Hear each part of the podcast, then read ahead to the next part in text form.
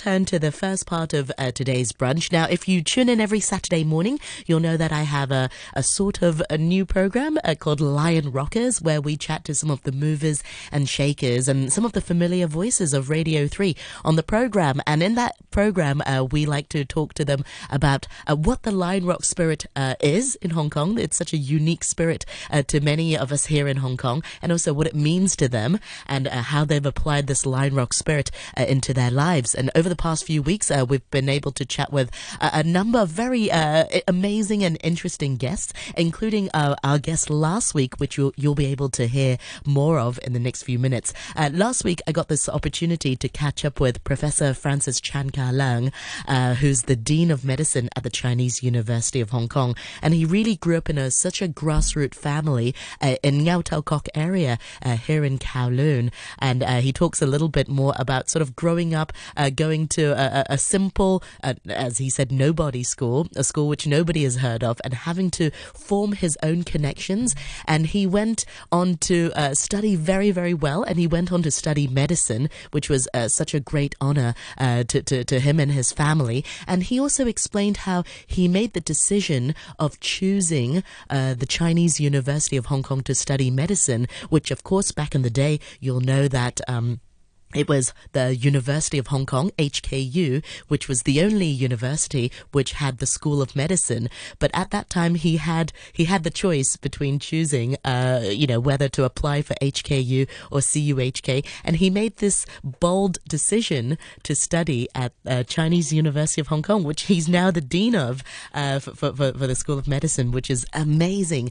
Um, but then he went on to also talk about after you graduate from from medicine, uh, it's important to have certain connections. And when all the doctors, well, when most of the doctors come from a certain school, um, it's easy to feel marginalized or, or not part of, you know, the, the, the, the gang, so to speak. So it was very interesting for him to, to detail that and to share how he used the Lion Rock spirit to form his own connections, to make new connections. But in this excerpt, he talks about something a, a bit different. He talks about um, choosing a different profession if he didn't go into academia, if he wasn't a professor, um, what he'd like to do instead. In fact, often I I ask myself this question: Have I chosen the wrong occupation?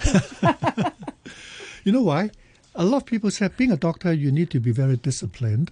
You need to kind of follow certain routine, uh, conform to a certain set of rules and regulations. But somehow um, I understand the importance of discipline. I understand that dealing with patients' life, we need to be very serious. We cannot take risk for that reason. But on the other hand, I have a very big risk appetite. I often ask, why why should we do that? Why should we conform to certain rules and regulations? And I often like to challenge all these routines. And uh, therefore, I believe if I were not into this medical field, might be I want to pursue business. What sorts of what what sort of business? Um, because of my training in the medical field, I'm very much influenced by, say, biotechnology.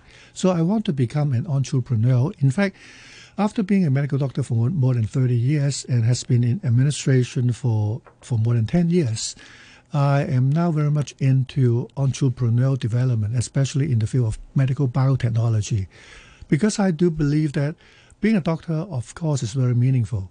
I will continue to be a doctor as long as my health allows. Um, interacting with patients, seeing patients is is really my passion. But on the other hand, if I am able to come up with breakthroughs in medical innovations. I can really change a whole chapter of the management or understanding of certain diseases. Absolutely. Mm-hmm. Wow. Maybe that can be a second career. Yeah, this is really my second career after so many years. Although people said, How old are you, Professor Chan? Are you a bit too old to uh, think about a second career. I said, well, I'm always young at my heart, so I'm okay. Absolutely. It's good to be thinking about these things. Mm-hmm. Now, um, uh, you mentioned you watched a lot of uh, movies. Um, let's talk about music. What sorts of music are, are you into then? Um, for music, I tend to be old fashioned. Now, um, I, I listen to many different types of music. Sometimes I follow my two daughters. They are kind of teenagers, but somehow I, I, I couldn't identify myself with their generation of music. So I'm still very much into the songs uh, in the old days from the 50s to the 80s. Yeah. Um, are you a cool dad? Yes. Yes, I am. I am. Exactly. Mm. Um, would they say you're a cool dad? Um, um, sometimes they do, but but but uh, but on, on on the other hand, they they are kind of being influenced by me in certain ways because I I every now and then listen to my oldies, and they begin to realize that some of the oldies are they're classics are are, are, are very good, yes. and and I'm quite amazed by the fact that they found some of the songs in the 80s uh, are very, very kind of popular nowadays too. Yeah. Now, despite having such a busy schedule, do you find the time to have a good family life? Do you manage to spend some quality time with your family? Um, quality time is a good term because I really have spent so little time with my family. I remember when my kids were young, um, and uh, I spent a lot of my time working traveling to different places to build up my academic reputation. So I have to rely on my wife to look after my kids. And my wife is also a medical professional, but she decided to spend more time with the kids as I have chosen to to work and spend a lot more time outside. And um, so even now I am even busier than before because of my administrative duties. And also, I'm now into my second career. So, uh, therefore, I really spend not much time with my kids. So, quality time would be important.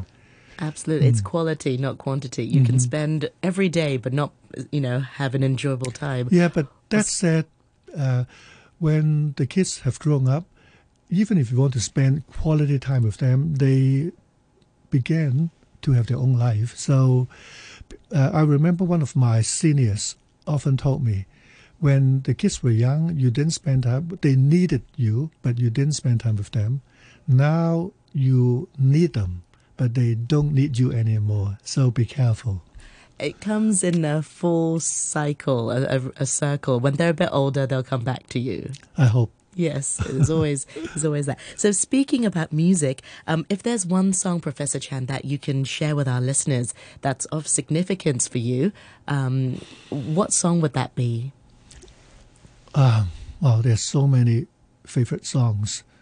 If I were to choose one, I would choose "The Impossible Dream" by Andy Williams.